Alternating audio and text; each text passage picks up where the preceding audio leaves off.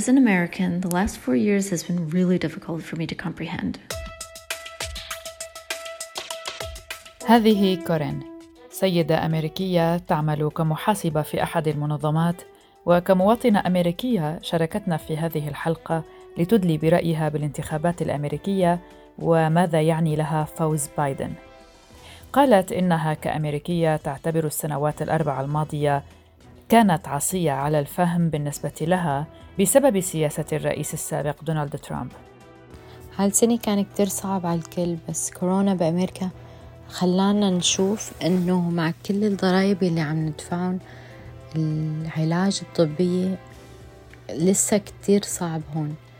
وهذه زينة شعبان، طالبة جامعية أمريكية من أصل سوري، كانت تترقب النتائج باهتمام لما يعنيها كمواطنة من أصول عربية، ماذا سيحل بمستقبل البلاد تبعاً لمن هو الرئيس الجديد. إذن حسمت أمور السباق إلى البيت الأبيض بعد أن شهدت تجاذبات حادة ربما زادت من الشرخ الداخلي بين الشعب الأمريكي.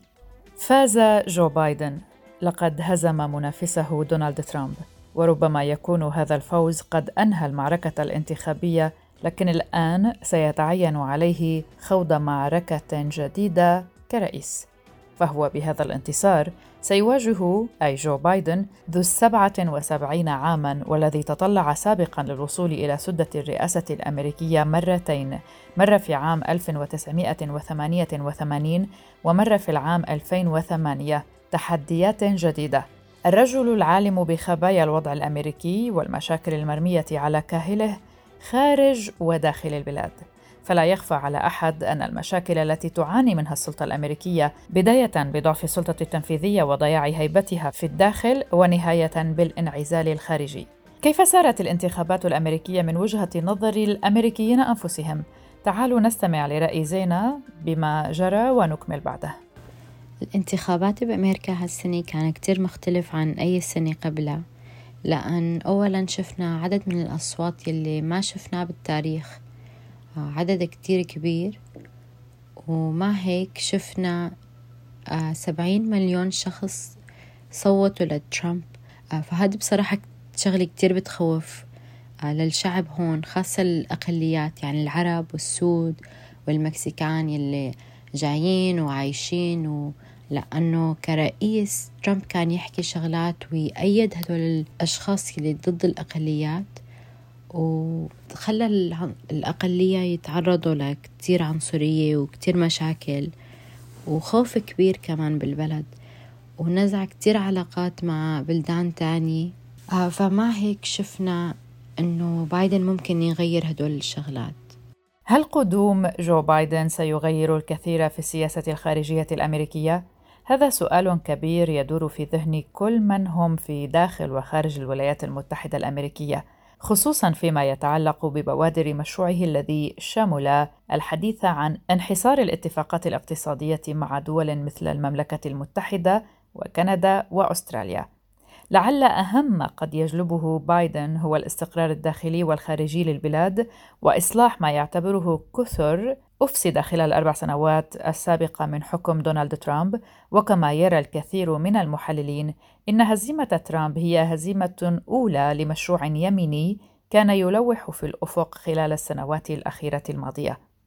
انتصار بايدن أيضاً كما وصفه البعض هو انتصار للأقليات الأمريكية النشطة ضد العنصرية والعنف، ولكل الأمريكيين على حد سواء. فهل سيكون المستقبل مثمراً بوجود بايدن في سدة الرئاسة؟ وهل سنشهد تغيرات حقيقية ضد السياسات القديمة؟ تقول كورين إن تعامل الرئيس المنتهية صلاحيته ترامب مع أزمة كوفيد-19 كانت غير منطقية وتشبه عملية الإنكار، وتمسك باعتبارها مؤامرة قادمة من الصين، ثم انتقد الصين واستخدم جملاً عنصرية عبر تويتر لم تتوقع أن تسمعها بهذا الشكل. لذلك هي تأمل أن يعيد جو بايدن الاهتمام بصحة الأمريكيين إلى أولوياته.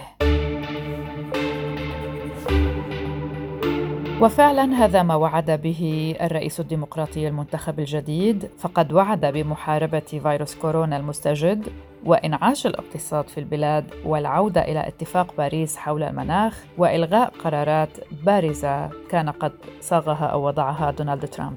وصرح أن التحدي الأبرز أمامه اليوم هو جائحة كوفيد-19، فقد أعلن أنه سيشكل خلية أزمة خاصة بالفيروس وتضم علماء وخبراء لمواجهة التحدي الأبرز الذي ستجد إدارته نفسها أمامه منذ اليوم الأول لولايته. ووعد بخطة وطنية لمحاربة الفيروس، كما وعد بوضع استراتيجية وطنية للمضي قدما في محاربة الوباء وصناعة منتجات ومعدات طبية في الولايات المتحدة، وجعل وضع الكمامات إجباري في المباني الفيدرالية وفي وسائط النقل بين الولايات وتوفير لقاح مجاني للجميع في المستقبل. وعد أيضا بايدن بأن يأخذ بنصيحة كبير الأطباء أنتوني فاوتشي الذي يحظى باحترام كبير في خلية أزمة البيت الأبيض بشأن الفيروس، وأيضا يعتزم إلغاء إجراءات انسحاب الولايات المتحدة من منظمة الصحة العالمية التي أمر بها دونالد ترامب في يوليو تموز الماضي. ماذا أخبرتنا زينة شعبان عن كورونا؟ هالسنة كان كتير صعب على الكل، بس كورونا بأمريكا خلانا نشوف أنه مع كل الضرائب اللي عم ندفعهم العلاج الطبية لسه كتير صعب هون، يعني $1000 بس ليدخل الشخص على المستشفى، يعني مو يتعالج بس يدخل على المستشفى. فكتير تعذبوا ناس بالعلاج، مو بس كورونا بس كل شيء. ففي أمل أنه ممكن بايدن يساعد بهالشي كمان، غير من اللي عمله ترامب. يعني ترامب شال الانشورنس للميديكال انشورنس وزاد الضرائب وما شفنا فرق كبير. وعد بايدن أيضاً بإنعاش الاقتصاد، وذلك كأولوية أخرى يعتمد لأجلها على قدرته على إقناع الجمهوريين المنتخبين لكسر الجمود الحالي في الكونغرس. وقدم خطة طموحة لإنعاش الإنتاج الأمريكي بعد أزمة فيروس كورونا، واقترح لهذه الخطة $700 مليار لتمويلها. ستزيد الضرائب على أغنى الأمريكيين والشركات الكبرى، لا سيما من خلال مضاعفة الضرائب على الأرباح المحققة في الخارج. أيضاً تعهد الرئيس الديمقراطي بالاستثمار بكثافة في مجال الطاقة المتجددة، ووعد بإعادة الولايات المتحدة التي تواجه عدداً متزايداً من الكوارث المناخية إلى اتفاقية باريس للمناخ التي انسحب منها دونالد ترامب عام 2017. ووعد أيضاً ومن اليوم الأول لولايته إلغاء مرسوم الهجرة الذي أصدره دونالد ترامب والذي يحظر دخول مواطني عدة دول معظمهم من المسلمين، والذي يعتبره خصومه من إجراءات الإسلاموفوبيا. كما أعلن أنه سيطلب من الكونغرس تمرير قانون ضد الجرائم العنصرية. I truly feel that the next few months are going to be more of the same. Trump will continue to refuse the transfer of power. تقول كورين إنها خائفة فعلا من عدم تحسين الأوضاع، وتحديدا فيما يتعلق بإنكار ترامب لانتصار بايدن في الانتخابات، وتخاف من أن الناس التي صوتت لترامب قد يبقون على إصرارهم على دعم ترامب، ما يعني ربما زعزعة وحدة البلاد على حد تعبيرها. تأمل كورين من الرئيس الجديد جو بايدن أن يتمكن من إقناع المصوتين لترامب بأنه سيعيد أجواء الأمن والإطمئنان في وقت قصير، وتتمنى أن يحسنوا الظن تجاهه ويدعموه.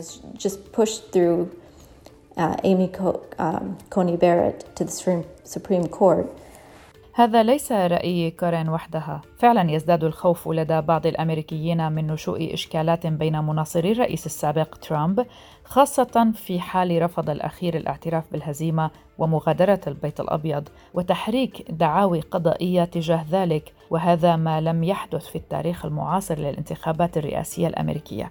تعالوا نسمع رأي زينة هنا. بيضل في خوف كبير بالبلد، لأن مثل ما قلت مو شايفين أنه بايدن أحسن من ترامب كتير، بس الشيء اللي بخوف هو الناس يلي بيدعموا ترامب، لأنه يعني ما بنعرف كيف رح يتصرفوا، ما بنعرف شو رح يعملوا. إن بايدن والذي ولد في مدينة عمالية شمال شرق ولاية بنسلفانيا وعاش الفقر والثراء، وشغل مناصب عدة ربما أشهرها كونه السيناتور ل6 مرات، أولها عن ولاية ديلاوير عام 1973 والتي عمل فيها سابقاً كمحام خلال أحداث الشغب والاعتقالات التي شهدتها الولاية إبان مقتل الناشط والزعيم الأمريكي مارتن لوثر كينغ. لقد عرف عن الرجل قدرته على التوصل إلى حلول وسطية واتفاقات مع الجمهوريين المعتدلين، وأهم هذه الاتفاقات بين الحزبين هي مشاريع بيل كلينتون حول حظر الأسلحة الهجومية واعتماد قانون خاص بالعنف ضد المرأة عام 1994. The big question is whether or not things will change now that Biden has been elected. Of course, I'm very pleased to know that he's been elected, but it's more of a theoretical thing because I'm afraid that the country is so divided. وهذه إلين ستشافير، أمريكية أخرى، شاركتنا رأيها بما يجري اليوم في بلادها. تقول إلين إنه ربما السؤال الأهم هل الأمور ستتغير مع بايدن؟ الوضع صار انفصالي جدا حسب تعبيرها بين الديمقراطيين والجمهوريين، وتسأل هل سيتمكن بايدن من جمع الناس على حل وسط، خصوصا بعدما حوله ترامب لأسوأ مما كان عليه، وذلك حسب رأيها. لذلك تعتقد أنه سيكون صعبا على بايدن. لماذا؟ لأنها تشك في قدرته على كسب ثقة الناس بعد كل ما جرى خلال ال4 سنوات الماضية. تؤكد أن بايدن عليه أن يعمل على إنقاذ أمريكا ليس داخليا فقط بل خارجيا أيضا، وترى أن ترامب أثر فيها كالوضع في سوريا ومع الأكراد تحديدا والوضع في الشرق الأوسط إلى جانب جائحة كورونا. He betrayed the Kurds in Syria and I can't believe the list all of them. جانب آخر له علاقة بما يحصل اليوم في البيت الأبيض، وذلك تحديداً بعد فوز الرئيس الأمريكي الجديد المنتخب جو بايدن. فهناك جيل بايدن، وهي زوجة الرئيس الأمريكي المنتخب، والتي ذكرت تقارير أنها تخطط للاستثمار في عملها كمعلمة في جامعة أمريكية لتصبح بذلك السيدة الأمريكية الأولى الوحيدة التي تعمل في وظيفة بأجر خارج البيت الأبيض. وقالت الدكتورة بايدن، وهي أستاذة اللغة الإنجليزية المتفرغة بكلية نورث فيرجينيا المجتمعية، قالت في مقابلة إعلامية لها خلال شهر أغسطس آب الماضي إنها تفضل مواصلة التدريس إذا أصبحت السيدة الأولى، وأضافت أنها إذا وصلت إلى البيت الأبيض تفضل مواصلة التدريس حتى إذا أصبحت السيدة الأولى. ومع هذا فقد لفتت بايدن إلى أنها تريد من الناس تقدير المعلمين ومعرفة مساهمتهم ورفع مستوى هذه المهنة.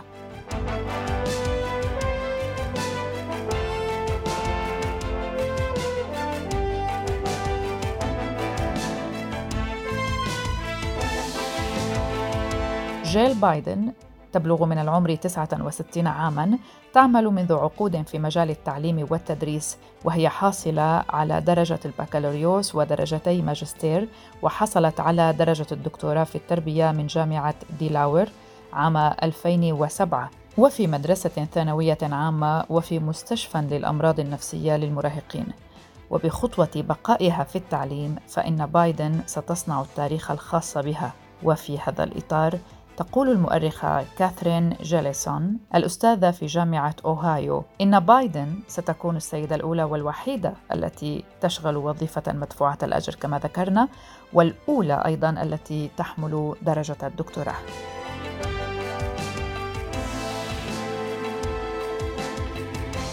لماذا العالم كله كان مشغولاً بالانتخابات الأمريكية؟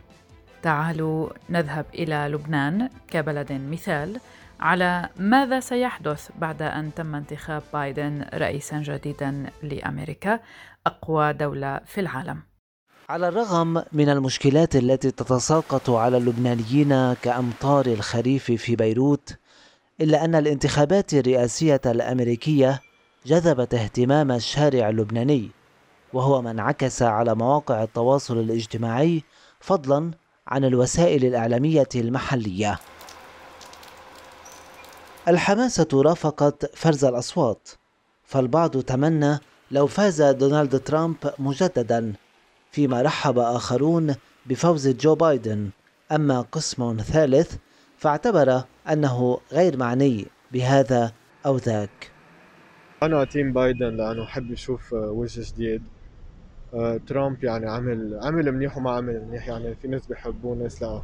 ممكن يكون أحسن ممكن يكون لا، يعني ما حدا بيعرف. والله أنا لا هيدا ولا هيدا، مش جايلي شيء، أنا بدي بلدي. بلدك شو وضعه؟ شو الله يعينه، خلينا ساكتين، الله يعينه بلدنا.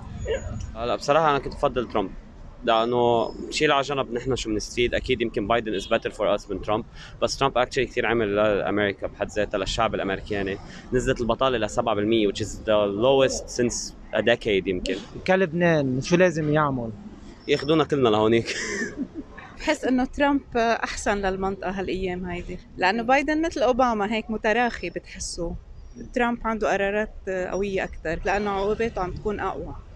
ما تغير البوليسي تبعهم بالنسبه للميدل ايست، يعني المفروض ينهضوا بهذا البلد، يعني واللبنانيين يحطوا ايدهم بايد مع بعض لحتى يصير عندنا بلد. نحن رجعنا 100 years لورا للاسف، ما بعرف إذا هو بيقدر يساعدنا. اللبنانيون الغارقون بهمومهم المعيشية يتمسكون بقشة تنقذهم من الانهيار، آملين أن يكون الرئيس الأمريكي الجديد عونا لهم لا لسياسيهم الذين يئسوا من معظمهم. بس إنه بيحرم حزب الله من حجة إنه بدنا نحرر الجنوب أو نحارب بالجنوب، لأنه بالنهاية هلا لبنان معمول بشيء اسمه الديدلوك، يعني مثل مقفل عليه تحت قوة السلاح، ما فيك تعمل أي نوع من الانتفاضة أو التغيير، خاصة إنه محكومين من قبل مافيات، أحد منا حزب الله. متأمنين فيهم، ما بس فيهم بأوروبا وكل، بس يصير عندنا حكومة إن شاء الله بتبلش المساعدة. هون هن بدهم برا يتدخلوا، فإنه خليهم بس هون يصيروا هن يخلوا مشاكلهم لحالهم وبيمشي الحال. بحسب المتابعين فإن فوز بايدن لا يغير كثيرا في المشهد اللبناني، لا سيما بشأن العقوبات الأمريكية على حزب الله وترسيم الحدود الجنوبية، لكن السؤال يبقى عن مصير تشكيل الحكومة اللبنانية، فهل سيشتري الحزب الوقت ويعرقل التشكيل لاستحصال المزيد من المكاسب؟ من بيروت ربيع شنطف لقناة الآن.